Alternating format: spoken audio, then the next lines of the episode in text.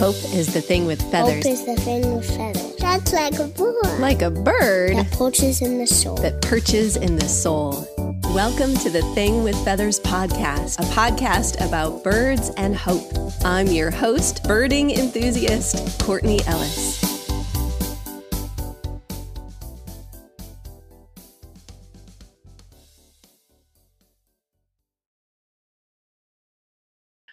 Welcome back to the Thing with Feathers podcast. I'm Courtney Ellis, and I am here today with a newly minted Episcopal priest as of just a couple days ago, and the top birder in West Virginia, according to eBird last year. Welcome, David Johnston. Thank you, Courtney. It's good to be on. I'm happy to be here. Well, David, you are a birder in West Virginia. And a few episodes back, we had Dr. Joan Strassmann on the show, and she's the author of Slow Birding. She thinks okay. it's it's kind of a meditative practice. You should sit in your backyard and just kind of appreciate what's there. Your birding philosophy seems to be the opposite of this. And I want to hear about this because I think there's merit in both. How did you see 232 different species of birds last year? yeah, I would say for last year, I did embrace a quite different philosophy of birding, and I am not going for a big year this year. Um, it, it, just kind of started with I moved to a new area uh, here in Huntington, West Virginia in 2021.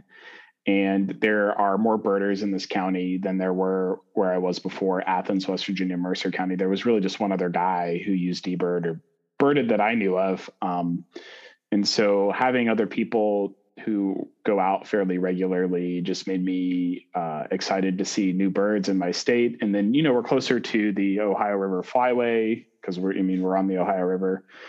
And so it, I started the year just thinking like, I want to see a lot of birds in West Virginia this year. And it would be nice to land maybe in the top 10 for the state for the year. And I figured I had a good shot just living in a part of the state that has a bit more diversity than others. But then, as I was just working towards that goal and seeing where others were kind of landing, I was like, I have a shot this year. Um, and so, how I saw so many was just uh, really learning from other people. I mean, I think that's kind of what um, I learned through that experience is learning from people who have birded this area for decades and about like what they expect to see and when and trusting their wisdom about how to see these birds. And then people just wanting to help me out. Sometimes it was driving across the state. And that's partly why I'm not doing it this year because I'm like, man, you know, spending six hours in a car to not see a bird that's moved on is hard. Um, so yeah, I was just, and, and it does get kind of frantic I did feel frantic at times, like, oh man, like I gotta see, like I gotta go chase that bird to make sure, because uh, the guy who who was closest to me is also in this area. He was somebody I learned from as well, a guy named David Paddock, who uh, I think is like on for his life list in West Virginia is like number two, 300 something species in West Virginia over the course of his life. Um, so it was frantic at times. I love the reminder though that you know if if you work for it and it sounds like i want to hear some of the stories of the most intense i have to get in my car i have to go moments that you had last year but that if you work for it there are so many different species of birds you can see right in your home state because yeah. I think, you know, I, I, get these birding magazines and I flip through them. And I'm like, oh, I have to go to Honduras. I have to go to Costa Rica. I need to get to Florida. I have to go to Maine. And to remember that right where you are placed. There is this wonderful biodiversity. Um, sometimes it means you know crawling through some underbrush et cetera or driving across the state but there's a lot there. So tell tell us first of all some of our listeners are very new to the world of birding. What is a big year? So a big year is you're basically out to see as many birds as possible in that year. And so you might have a global big year meaning just around the world and there's people who are quite intense and i mean it's basically your full-time job to go travel the world and birding and you know you got to figure out some way to afford that or get sponsored um, you know people will do us or continental us big years or um, you know, mine was just for the state, right? So it's just trying to see as many birds in a calendar year within the boundaries of the state of West Virginia. And so, yeah, to do that does mean usually some travel. So for here, because West Virginia does have different kind of regions, um, people think of the whole state as mountainous, which is true, but the area I'm in is what's called the Appalachian Plateau. And so while it's hilly, the way that was formed is through rivers and creeks eroding a plateau down and then forming the hills. And so if you get on top of a hill and you look out, they're all about the same height. But as you go further east in the state, uh, those are like the highlands, the higher mountains. And so there's some uh, different, I mean, it's just a different ecology there, higher elevation, you know, different different trees. And so you get some species there that you might otherwise have to go pretty far in the northeast or even up into canada to see. Um, and then kind of some like micro kind of micro environmental places where like there's some birds you can see just there in the state um, so yeah i had to try like so there's some birds that are known where they're pretty hard to see in the state but there's like a spot that everybody knows if you go there you can see it like there's the barn owl spot and there's a chuck will's widow spot which is a bird and, for those of you who haven't heard of that one that's an yes. actual bird name yeah, it's a yeah, it's a nightjar. Kind of people are perhaps more familiar with whippoorwills. So uh, somebody decided that this other nightjar is saying Chuck Will's widow. I don't know that I hear it, but but sure. It's just in perpetual mourning. That poor bird. That poor bird. Yeah. I guess when you don't have like the internet to distract yourself, like you just really have to work hard to to be entertained. totally. And here we are. We have the internet, and we're doing this to ourselves, David. We're go- we're going out birding on purpose. We have the whole internet at our fingertips. I don't know what that yeah, says about us. Yeah. And and I think the other part of a big year that maybe I didn't touch on is that it also means if there's something rare, you're chasing that down. Um, so last year, for example, there was um, some glossy ibises in West Virginia which I, I don't know how many state records there are, but it's certainly it's not the first time, but uh, is fairly rare. And so that was a couple hours away, which I did get. Um, so yeah, it's like when those when those rarities pop up, which you can set eBird to email you about, or if you have good birding connections, uh, there's actually like a um, GroupMe uh, group chat text thing that alerts go out on so you can you can drop what you're doing and hop in your car and drive three hours across the state to go see this bird if you want to.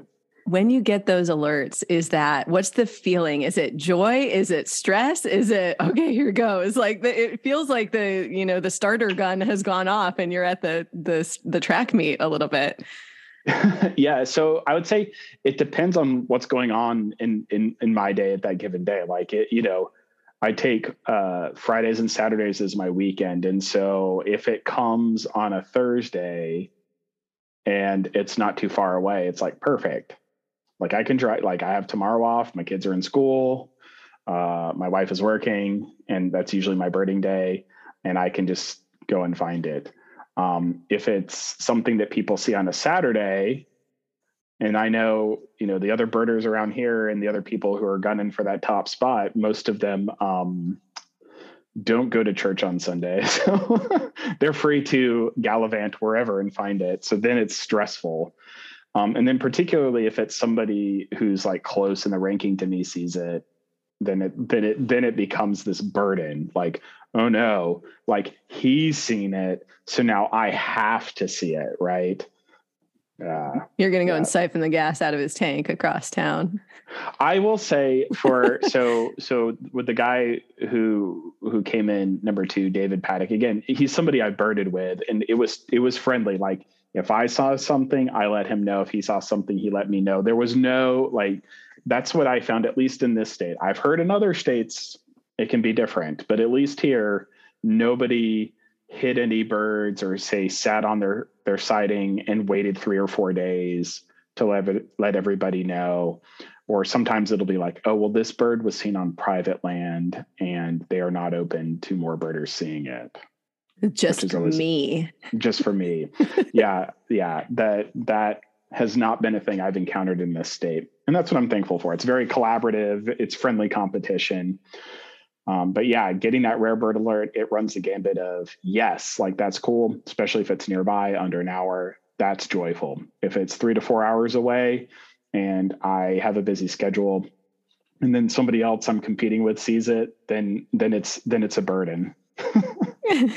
no pun intended. It's a burden. Yeah. Oh, oh it's terrible. Okay. The- well, it's a good thing I'm a priest now. Now I can absolve terrible puns. it's part of the job description. They don't tell right. you that in seminary, but it is. yes. So, David, when is your next big year? You said you're taking the year off. You're taking a little breather.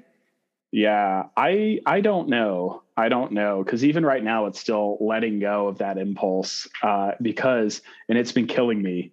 This year, like a couple weeks ago, we had the first state record of a Townsend solitaire, a Western bird. So it's a Western bird. Um, that's fairly easy to see at the right elevations and the right habitat out west. They are known to be vagrant, but this was the first state record, meaning never before uh, ID'd uh, with proof here in the state. And it was a little over four hours away.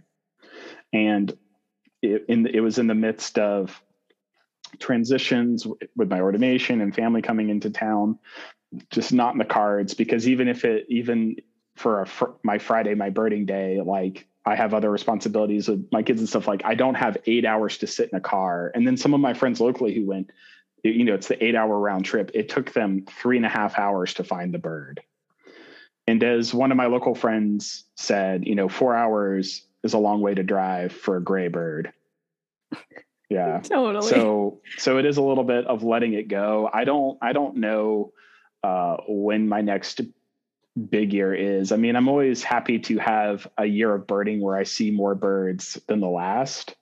Um, my biggest year so far, like worldwide, would have been 2019, where in that year, I think I'm getting that right. It, it's a year where I ha- I had the opportunity to both go out to New Mexico to visit family, do some birding in Louisiana, and then I also went to Israel on a big group trip. But I stayed a few extra days and hired a guide for a day but this year my wife and i who's who's been getting into birding we are we are planning a trip to costa rica like you said and i'm super pumped for that so i, I don't really have plans for a big year like that um, i'm i'm kind of just hoping to this year let the birds come to me or just mm. you know a, per, perhaps not a, the whole slow bird philosophy but a little less frantic a little less uh, gas in the tank hopefully um, so my the thing I'm focusing on this year is kind of a big year. It's called five mile radius birding. I don't know if you've heard of that. Yeah. So it's like you, it's just trying to stay closer to home. And so my goal this year is just to see more birds in my five mile radius than I did last year. I did keep track of that. So I think last year it was 153 species within my five mile radius, which does encompass some of Ohio because we're we're right on the river. So if I can see more than 153 species of birds within my five mile radius this year, that'll be good. I'm at 60 right now. That's awesome. It's January. Yeah. We're recording yes. this in January. This is going to air yes. later in the spring, but my goodness, that's fabulous. Yep. Yeah, and it's good because I have friends on both sides of the river. Uh, there's a guy who uh, Brian Smith who's over in Ohio, and he he feels like he's the only one who birds that side of the river.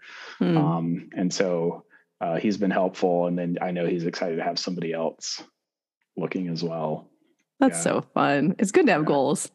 Yeah. Yeah. Just something, just something to keep it interesting. So that way, you know, maybe it's the 20th time one's seen a belted kingfisher or whatever, but now it's in my five mile radius. So that's interesting. That is interesting. And that is a very accessible type of goal for people. You know, it, it's yeah. if you can't do global birding, then you can do birding in the US. If you can't do birding in the US, do it in your state. If you can't do it in your state, think about your five mile radius. And if you can't yeah. do that, think about just your backyard or your front yard or your what you can see from the window of your apartment. I think that the wonderful thing about birding is it is very accessible to a wide range of abilities but also a wide range of time constraints and desires and and energy levels Right. Yeah, that's something uh, Colleen, my wife, has said as as she's kind of come come to learn birding. Uh, you know, with me, I was into the hobby much longer.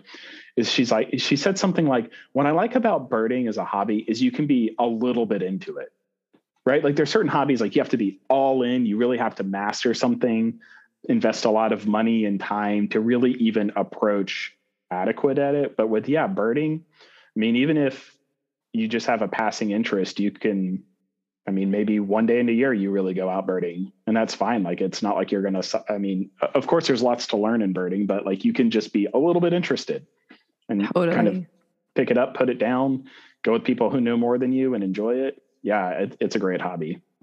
Totally. I love that about it. And I love that generally the world of birders is very generous in who they'll consider a birder. Like, do you enjoy looking out your window, your backyard, and, and seeing what's there? Okay, you can be a birder. There's not this high bar for entry. You and I both come from theological worlds where sometimes there's this attitude of like, oh, well, if you haven't read all the XYZ, then I don't know that you can properly. And and birding is like, yep, that's a crow. Awesome, you're in. Yeah, yes, exactly. Yeah, and especially here, I I found it, that I was actually, or when I first got into the hobby, I didn't really. I was in the Cincinnati area where there's an active Audubon, and at first I was a little nervous. Like I was like, maybe this is one of those hobbies where I enjoy the hobby, but maybe I don't enjoy the people who enjoy the hobby. You know what I mean? I, totally. I used to play a certain uh, collectible card game that I won't name lest its fans um, come find me, but. Uh, I found like I enjoy this game. I don't always enjoy the people who enjoy this game though. And that made it kind of hard to keep up with it. Um, but with birding, I mean, it's like anything. There's people who maybe you don't mesh with, but in general, I have found birders super supportive. And, and kind of being on the flip side with introducing birding to other people like my wife or my son who's 10 is when they're new to it, it makes it all new for me again, which I love. Like oh, like you're brand new to this, like, yeah, this is a blue jay, this is an eastern bluebird, you know, this is a northern cardinal, like these species that are super common. But when you're with somebody who it's new to, like for me, it's that same rush of when I was first new to this this hobby as well. Thousand percent. That spark of delight never gets old. And when it's someone else's spark, there's a there's a sense that it sparks something in, in you as well. And that's such a that's such a gift. My my husband is not yet a birder. I've been working on okay. him now for several years. We're working on it. But the other day, just a couple of days ago, we have this backyard fountain that he's set up. And I was like, oh, in my head, I think this this might turn into something that the birds like, but I'm not gonna say that. I'm just gonna let him set up this backyard fountain. And I was I was going to head out on a bird walk and I've got my binoculars and my shoes on and I hear him go, Courtney, get back here. And I, I go around to the back of the house and the fountain is full of um, yellow yellow rumped warblers and he's like what are those? Look at that. That's amazing. You know and, and they are one of the most common bird species we have here in southern california right now this yep. time of year but i didn't say that. I was just like they are amazing because they are. And they are. I saw a little spark in him and david i'm going to tell you i am holding out hope because i think that that might be the first step in a long wonderful journey yes. for him. So I, join me in prayer. I will. I will i will hold this hope with you Thank yeah, you. Yeah, it makes me think. Uh, you've probably heard the phrase "a spark bird," well, the bird that gets somebody into it. Yeah, I think for my wife, it was um, the Florida scrub jay because she was living in Florida. We met through Twitter, and then um, you know I came to visit, and I was like, I would love to see a Florida scrub jay because its range is very small. And she was like, Huh. And then, yeah, that's kind of what that, and then the birds that were around this lake where she was. So there was like white ibises that they're they're around this lake. I mean, they were like pigeons. They were that tame. You could get that close, like five feet from them. They didn't care. But yeah. That's, that's so cool. And and it it reminds me of some of the parallels to things of faith where if you force it, it's not going to happen. You know, right. if you sit someone down and and whack them over the head with the Bible, that's the least effective thing you can do. But if someone just says, Hey, come and see, this is amazing. Yeah. That that's such a beautiful part of the journey and to share that joy with someone and to meet people where they're at. You know, my my 4-year-old daughter is thrilled by crows. And mm-hmm. I love crows. I think they're fascinating. A lot of people, you know, ugh, crows, they're digging in my trash cans.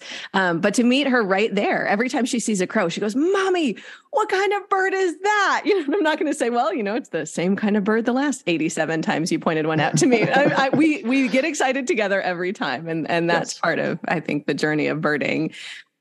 David, you you yes. mentioned to me in in I sent out this little initial questionnaire for the podcast guests, and you mentioned to me that grief was part of your entry into birding, and um, I wonder if you would share some of the story about how grief has been your your partner, and it sounds like in some ways part of the gateway to get you into birding. Sure. So um, my my dad was a birder, and uh, I have an uncle on my mom's side who are both into birding, and they. I don't remember my dad ever really particularly trying to get me into it other than like you know i went through a phase as a kid where the we had backyard feeders and what the, those birds were were kind of interesting to me. And so at least from that i knew like chickadee and tufted titmouse and white-breasted nuthatch and cardinal. You know that was about what i knew. Um the big four. the, yes the big four. Um and then um when I was in junior high. Some of my junior high teachers organized this summer two week trip to the rainforest in Peru.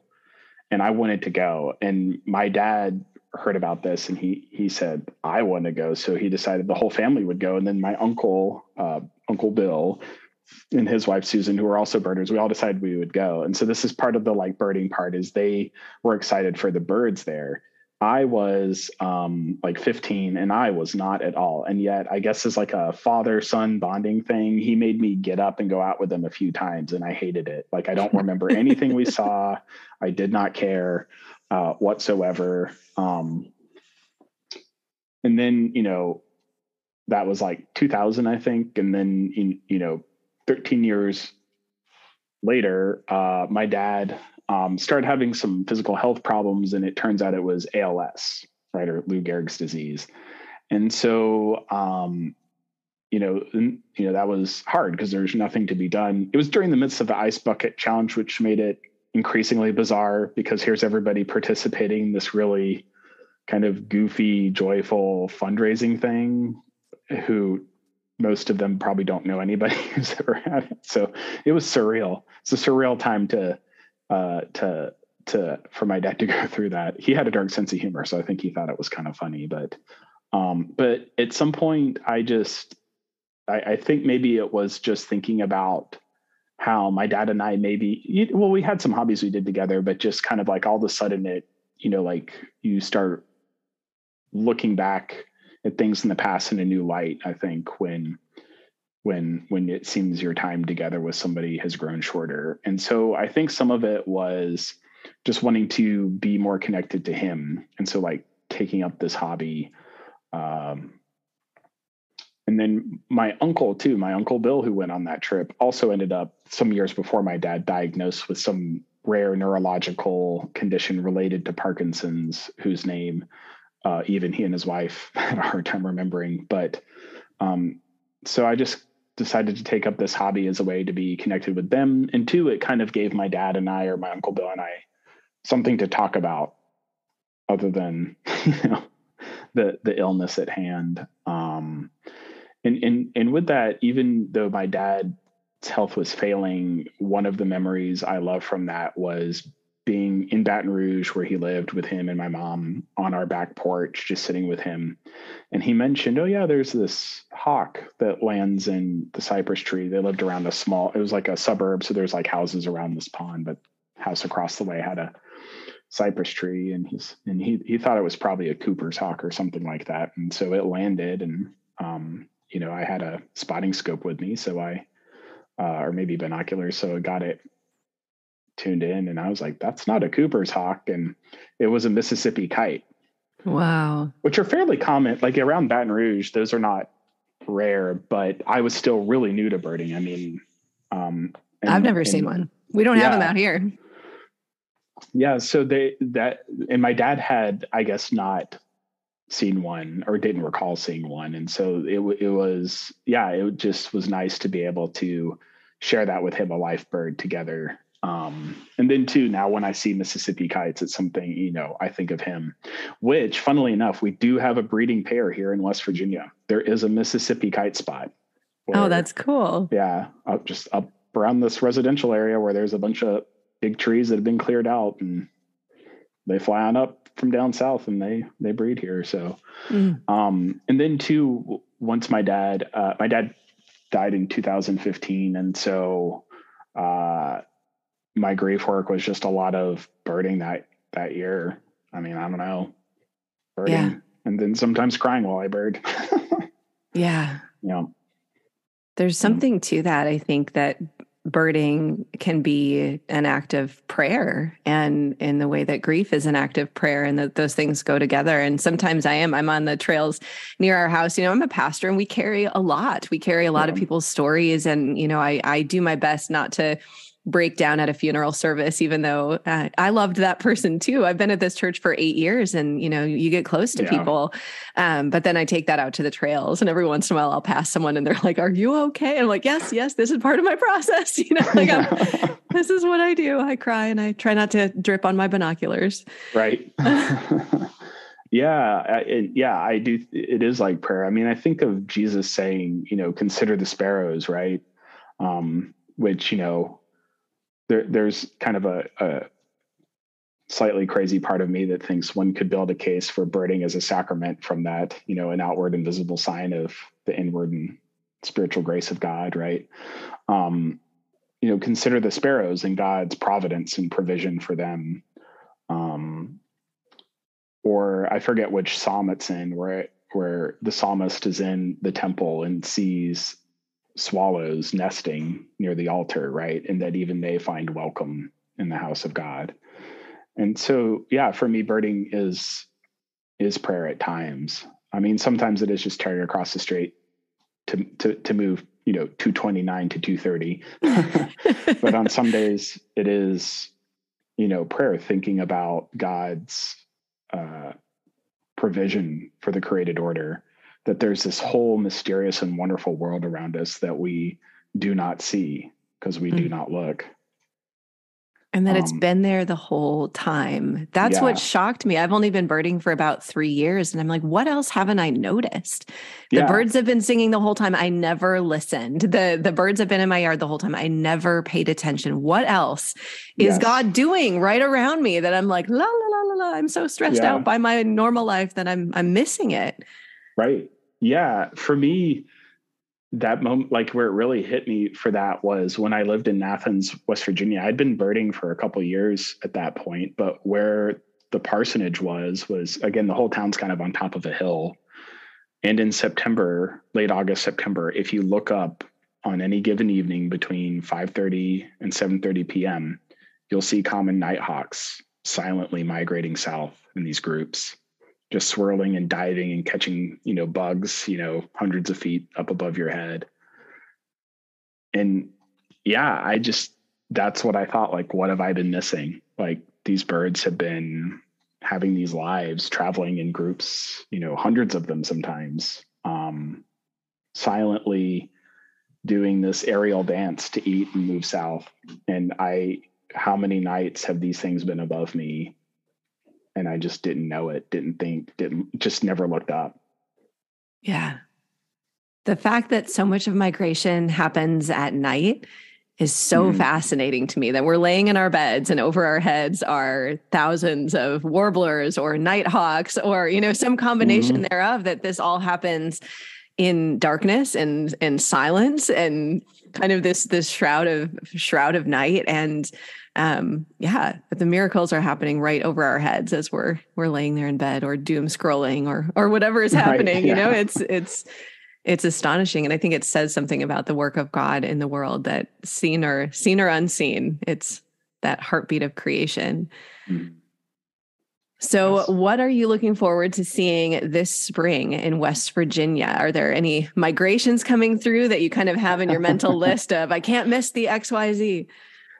The the only I, I mean, with last year being my big year, there's there I've seen a lot of what one can see in this state. Uh, somehow last year I missed orange crown warbler in the what? state. How can you call yourself a birder, David? well, I, I, imagine out in Southern California, they're probably everywhere too with those yellow rumps right now. I saw like three of them this week. yeah. So here in West Virginia, they are more rare they're even in migration they're not oh i mean i think in migration too they're pretty easy to overlook with some of the other birds so yeah somehow i just missed on that. Um, the only other thing is i still don't have alder i think i'm gonna yeah alder flycatcher is still not on my life list. And there are two spots in the state where i think they breed sometimes. And last year i went to one of them and they were just not to be heard or seen Um, thankfully, there was some other things to pick up there. Um, it's one of those spots. It's like a swamp up in the higher altitude, so you can get um, Canada warblers and hmm. mourning warblers and alder flycatchers if one is lucky. Um, so, so I'm hoping for those. And right now, even for my five mile radius, our whole state, we're kind of waiting on some more, some more waterfowl, some more ducks. It's been a fairly mild winter, and so the ducks just haven't been coming on down south like they normally do. So, hmm. yeah, the the universe owes you some ducks. Perhaps. I mean, again, this year, I they, I'm just, I'm just, I'm just being open to the birds that come to me. Um, yeah. That's a good word. Species. Yeah, some more some more duck duck species would be nice.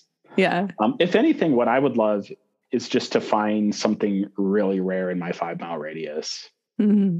Uh, that would be fun. That again, like that, it's something that I might have overlooked with a more frantic pace of birding. Mm. Um, you know, to go back to the Townsend solitaire I mentioned, like that's, I mean, if you know, I encourage anybody who knows what a northern mockingbird looks like to go Google a picture of a Townsend's solitaire because one could easily just look up at a gray bird. I mean, when I saw the pictures of the Townsend to- solitaire in our state, I was like, I probably would have looked at that and just would have been like, oh, mockingbird. I mean, they're fairly distinguishable from one another, but right, one can get so tuned into wanting to see something new or more rare that you don't take the time to slow down and see what is actually rare that just looks close to what's familiar. That's that's so true. Or or even what's familiar, but if you pay close attention to it, you start to notice different things. Like if I watch the warblers in the backyard, they have different personalities, and one of them's yep. kind of bossing the other one's around, and one of them is shy and hanging back. And you know, there's there's diversity even within the sameness of them that I miss if I'm like, oh, more mourning doves. Okay, move along, more crows, move along.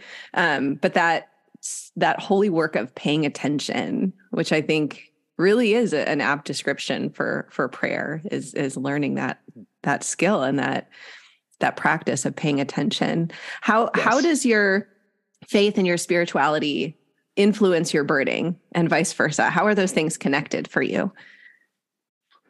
Yeah, that's a that's a, a good question.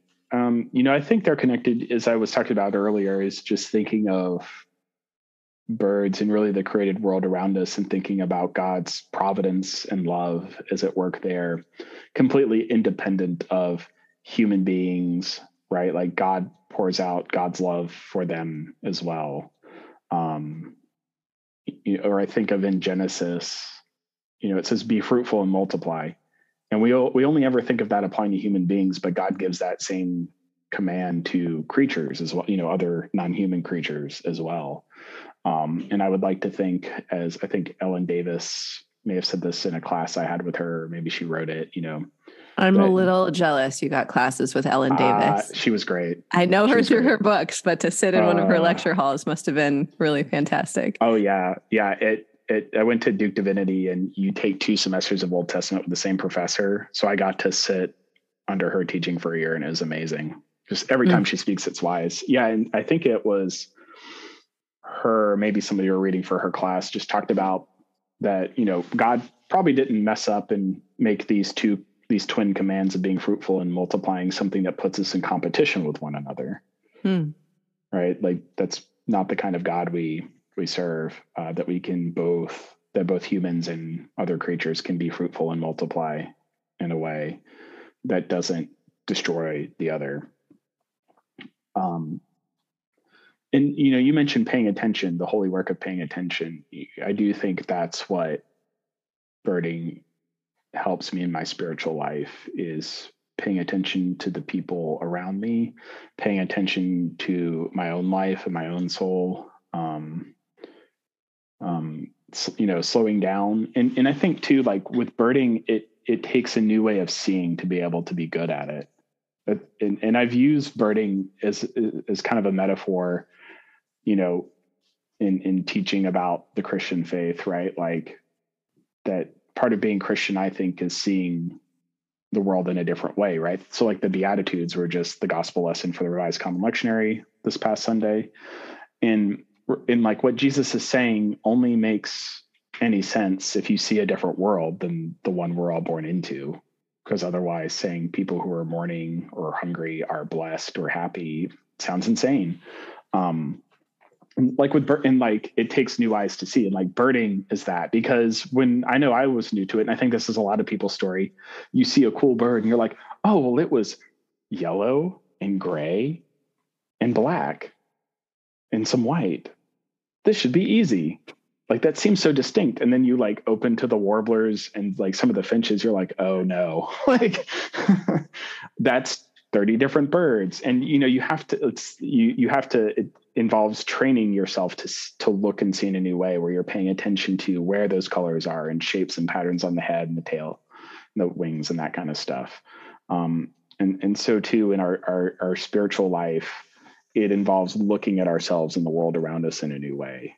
Um, you know i think like for example I, I think just the culture here in the us we grew up in is kind of the most important question we can think to ask of anything we do is do i like this? Hmm.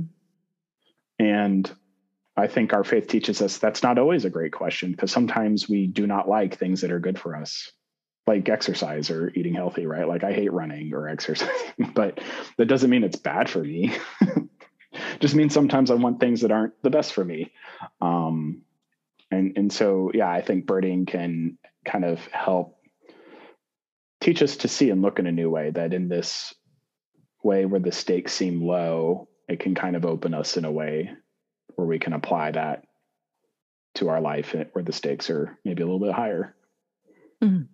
i love that. An exercise in learning how to see and yes and notice and and love i think right that these these yeah. birds are all so different but you talk to birders and you're like which bird don't you like and they're like what kind of a question is that you know like right. sometimes when i'm trying to hear a certain bird and then the mockingbird in the backyard won't shut up i'm not a fan of the mockingbird but i don't dislike like it's just doing what it was created to do and and this to love true. them for what they are with birding yeah that just learning to delight in these birds and not looking to them for any kind of utility or benefit to me or to us as humans and that wouldn't it be great if that's how we approached every person we met right? Like that we can just delight in who they are and how god made them and you know their personality like you mentioned the different personalities of the birds um you know that we're not because i know as pa- i know for me as a pastor i'm sure i'm probably not the only one like you meet people and like sometimes the brain works like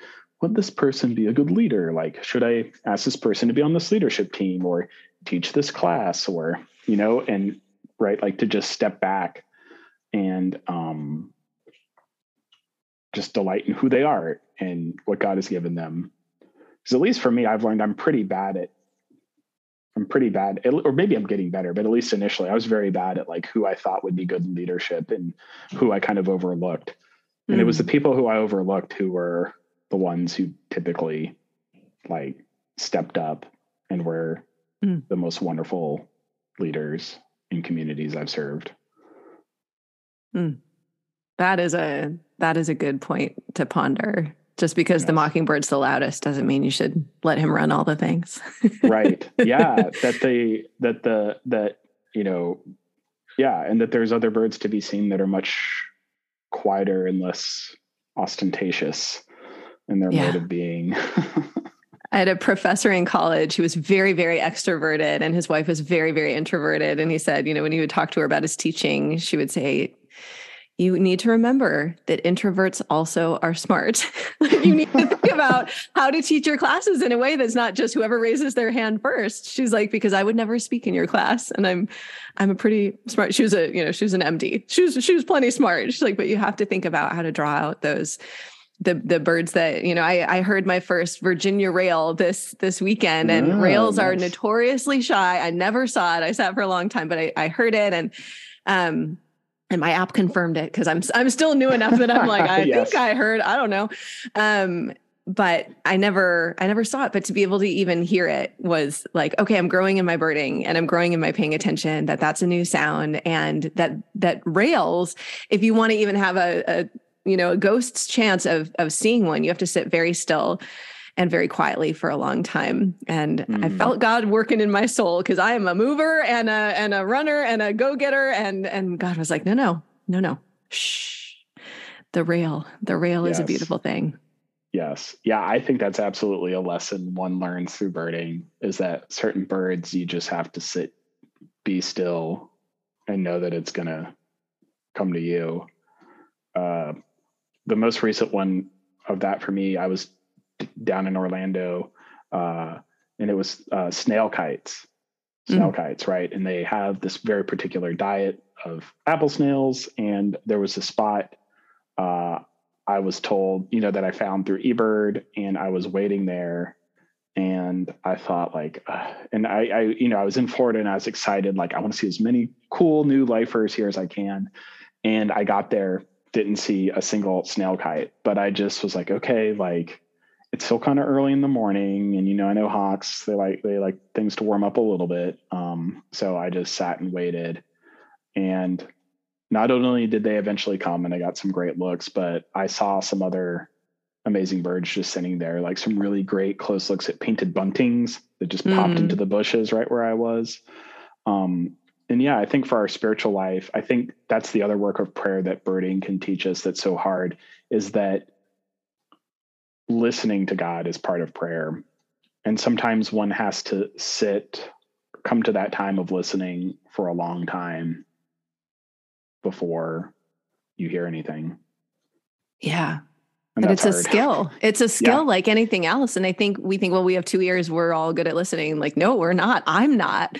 And and yeah. to learn that skill of how much of listening is not just sitting and being still, but quieting that inner cacophony of, you know, the grocery list and the emails that need to yes. be sent and the, oh my goodness, did I remember to lock the front door? And um, and learning to still that as well to hear that that whisper from god right that's the the story of elijah yeah. and the fire and the whirlwind and all yep. these things and god is mm-hmm. in the mm-hmm. whisper and i'm like well god could you just be in the whirlwind because i could hear that like no matter what i'm going to notice the whirlwind but often god right. is god is gentler than than we we would like yes and and i think for the work of ministry too listening so important in Dietrich Bonhoeffer in his book Life Together, that's like the hmm. first thing he talks about is the ministry of listening, which is not just for pastors to to our to our lay listeners here. It, we all are called to ministry, and that's kind of how he talks about it. Is that we all have this ministry of listening. Like, wouldn't it be great if we as Christians were known for our willingness to slow down and really hear another human being when they're when they're speaking to us? And oftentimes, I think people are really hungry to share their pain and their burdens with somebody who's just going to listen. Um, and and and kind of like it takes slowing down to distinguish between those little chips birds do and realize like oh that's not a cardinal maybe that's something else.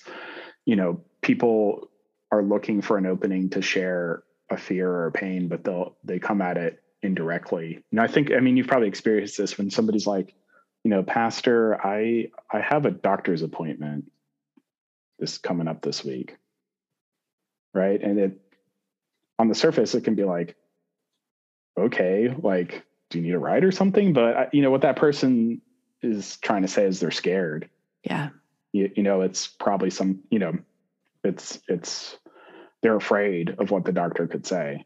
Um and and and it's learning to listen to what they're you know to what they're saying like what you know kind of what's behind what they're saying uh, and I think birding can teach us that to slow down and to see in a new way and to to listen in a new way. Yeah. And in many ways it feels like the most important work that I do because it influences all of the rest of the work that I do. Like it's it's soul work. Birding is soul work. It's yeah. you know, I used to say it's exercise, but now I do like 40 minute miles because I'm birding and my my fitness app is like, I'm not counting that. I'm like, come on, I'm outside. Um, but it does, it, it works on you. And I think that's the thing I appreciate so much about being able to do this podcast and talk to so many birders is loving the same thing forms you in a particular way. So I'm talking to a lot of birders who are people of faith, but I'm also talking to birders who are atheist or agnostic or sure. or part of a different faith than than my Christian faith. Um, I'm not even talking I have not, I think, spoken to any other Presbyterians. It's very ecumenical, ecumenical podcast. But because we love the same thing, it is forming us in a similar way to be people who listen and notice and love and mm-hmm. want to care for the earth and want to learn from one another. And I it has just been such a gift to be able to have these conversations because I feel the edification in my own soul and my own heart in learning learning from people like you. So David, I would love to hear where you are finding hope these days. And the answer that you you put into my little questionnaire made me laugh. Do you remember what you wrote? Oh no, no, I didn't. You wrote um, in scripture and in the church, and then in parentheses, seriously. and I want to hear about that because it just made me smile. yeah, I do find hope in scripture and in the church. Um, I mean, what what could I say in a few minutes about what one finds in scripture? Um, right now, you know, I, I I meet with a spiritual director, and I was in, uh, he doesn't assign homework; they're opportunities. He says. I'm going to use that in my parenting. It's not homework; it's go. an opportunity. It's not yes. a chore; it's an opportunity. Yes. This is an opportunity. Yes. Um, to to sit and you know pray through lectio divina however one wants to do it through psalm 139 verses 1 through 18 um, you know it's about you know uh, I mean, here's where I'm revealing I'm an Episcopalian. I don't have it memorized or anything like that. But, you know, it, it's the psalmist dwelling on how God has made the psalmist and knows the psalmist from before, you know, as as the as the psalmist was being knit together in you know their mother's womb, and you know, and uh, this this like vast sense of how God is you know behind us and before us and with us and just knows everything about us uh, and loves us and chooses to be with us. And i've been finding a lot of hope in that for me. Uh, and if i tie that to birding just thinking of god's provision is there with the birds as well. Um, and, and, and i think that can sound corny because i think there's kind of this train of thought on the internet that like well there's so many awful and things in the universe and the universe is so big like god doesn't really like god wouldn't bother god's self with our small little mundane things but scripture's like yes god does. Like and it's great. Like you know god isn't a human being like just with like a thousand computer monitors you know all God, the tabs are open all the time yeah yeah yeah we're all just tabs on god's browser and um, you know god's not going to check in with us when we're doing something mundane or what seems like a you know a you know a small sin or whatever but that god knows us intimately and cares about the small mundane quotidian parts of our life and i think that's great and that gives mm. me hope mm. um, and in the church i just i mean the church the church in the us is, is on the decline i don't think anybody would argue argue that but i just think of the people who i know who continue to commit to it, whether that's as clergy or as laity. And um, particularly when they've gone through things, sorry, this is making me a little emotional, that if I were them, I would have just walked away, whether that's because how they were you know treated as as a woman or somebody who identifies as a woman or lgbtqa siblings and and they refuse to walk away from who Jesus is. Hmm. That's a word. Hmm. Well, David, for those of our listeners who are, are, do not consider themselves part of the Christian faith or don't have the same history in the Christian church, I'm going to sure. tell them a little bit about what it takes to become ordained because this has been, I'm sure, a very long journey for you. Um, yes, I was ordained in the in the Presbyterian Church, but there there are similar things that we walk through, and there are classes, there's seminary, there's exams, there's psychological testing. I mean, it is yep. a rigorous process. And yes. we're recording this in January. It's going to air later in the spring. But tell us about your ordination because it was just a couple days ago. Yeah. What was it like? I saw a picture of you in your vestments and you had the yes. the dove of the Holy Spirit on there. So a bird made its way into your ordination, it's, which just tickled yes, me so much. tell me about where was it and what was it like? Yeah, so um, I'll back up and say this: like I was ordained a United Methodist pastor, so it was you know I've I don't I guess depending on one's theology, I've been ordained twice or once. You're a um, very ecumenical soul. yes. So the, the, but my ordination, this the service itself, it was here at Trinity Episcopal Church, which which I am the rector of now, which is a what I've learned becoming an Episcopalian is whatever everyone else has a normal word for, we have a fancy word, right? So we don't have a custodian; it's a sexton, and there it's not senior pastor or lead pastor or just the pastor or the clergy person; it's the rector. Uh, so I'm so, rector. It's so true. One of my dearest friends is an Episcopal priest out in Massachusetts, and yeah. I'm always saying, "Translate, Anna, translate, translate." Yes. She's using all the in our sexton, and I'm like, I don't know what that is. Okay, yes, custodian. Right. Check. Yes. You yeah. have your or own like language we have a leadership team, but it's called the vestry, right? Like, and like I have never heard of any other church tradition that calls their leadership team that. So yeah, we're and so I'm rector here at Trinity Episcopal Church in Huntington, West Virginia. Um, so they hired me on. We were in conversation while I was a United Methodist pastor to come here per the rules of the Episcopal Church, which are called the canons. One coming from another tradition like I did, where I was ordained, I was a lay person for a year, then first ordained a deacon, which for our listeners who are not part of the Christian faith, they are also clergy, but they serve a different role. It's more of a, a role of of service to the community and to the world and assisting the priest or the pastor, uh, particularly in the sacraments like communion. And so I was a deacon for six months, which again is part of the canons. And so I was ordained a priest here at Trinity Episcopal Church on Saturday. Um, uh, and it it was just a big joyous celebration. My mom and my sister were up you know my wife colleen was there and my kids and the church showed up and some of my methodist pastor friends were there as part of it uh, including uh, who was my district superintendent as united methodist pastor. So kind of like my boss i think is probably the easiest way to translate that and he was there. Um, so it was just a big you know big joyous day. And um, lots you know lots of prayer and there's a lot of ceremony to it. You know it's tradition in the episcopal church that there's a long prayer called a litany uh, which prays for just about everything one can imagine um, in the world. And uh, uh, a friend of mine here who's uh, a student at the university and joined our church about a year ago uh, canted it like sang sang the words which was nice. But the tradition is is for the person who's to be ordained prostrates themselves, like lays down face flat on the floor as a sign of humility. So there was just all this kind of right rich symbolism to it that was just really moving. And um, my a friend of mine uh, who's canon to the ordinary, which is the fancy Episcopal title for assistant to the bishop or something like that. Isn't the um, bishop insulted that you're calling him or her ordinary?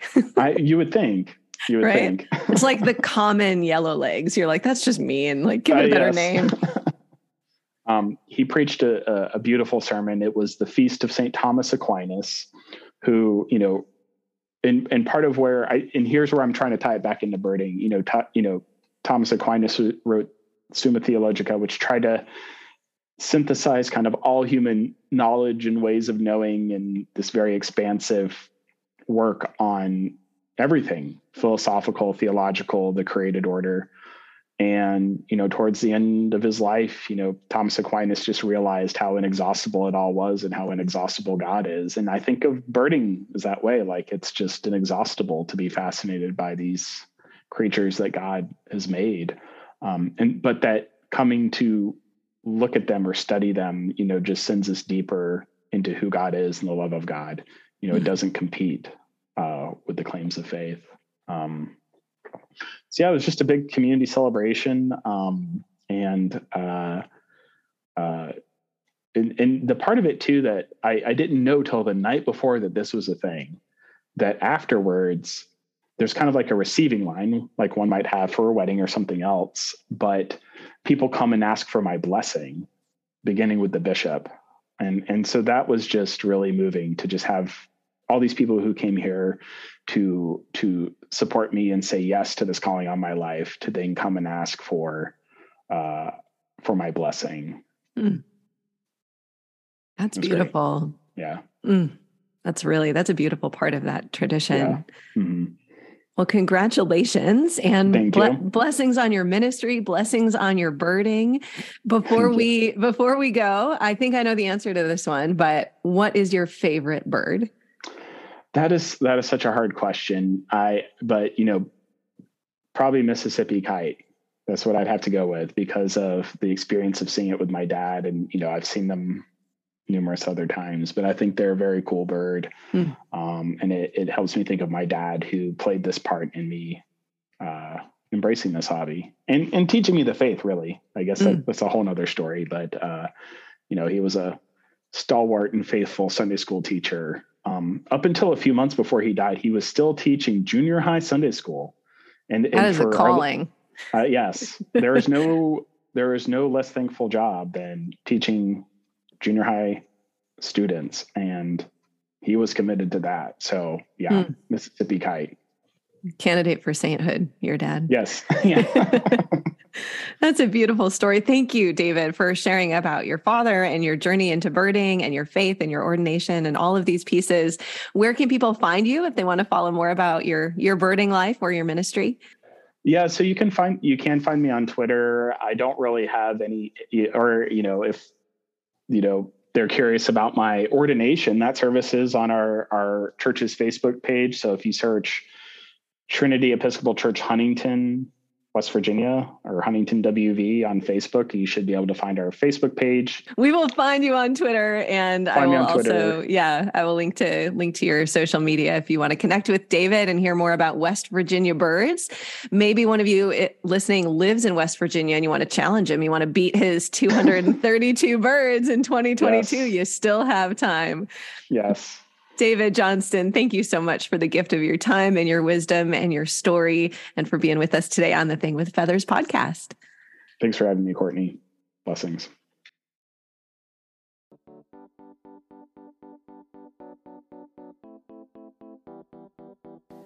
The Thing with Feathers is produced by me, Courtney Ellis.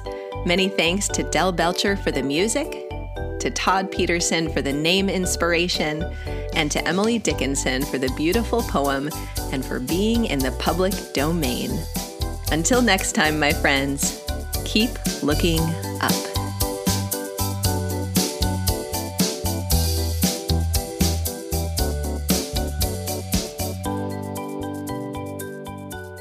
What does it go in your soul?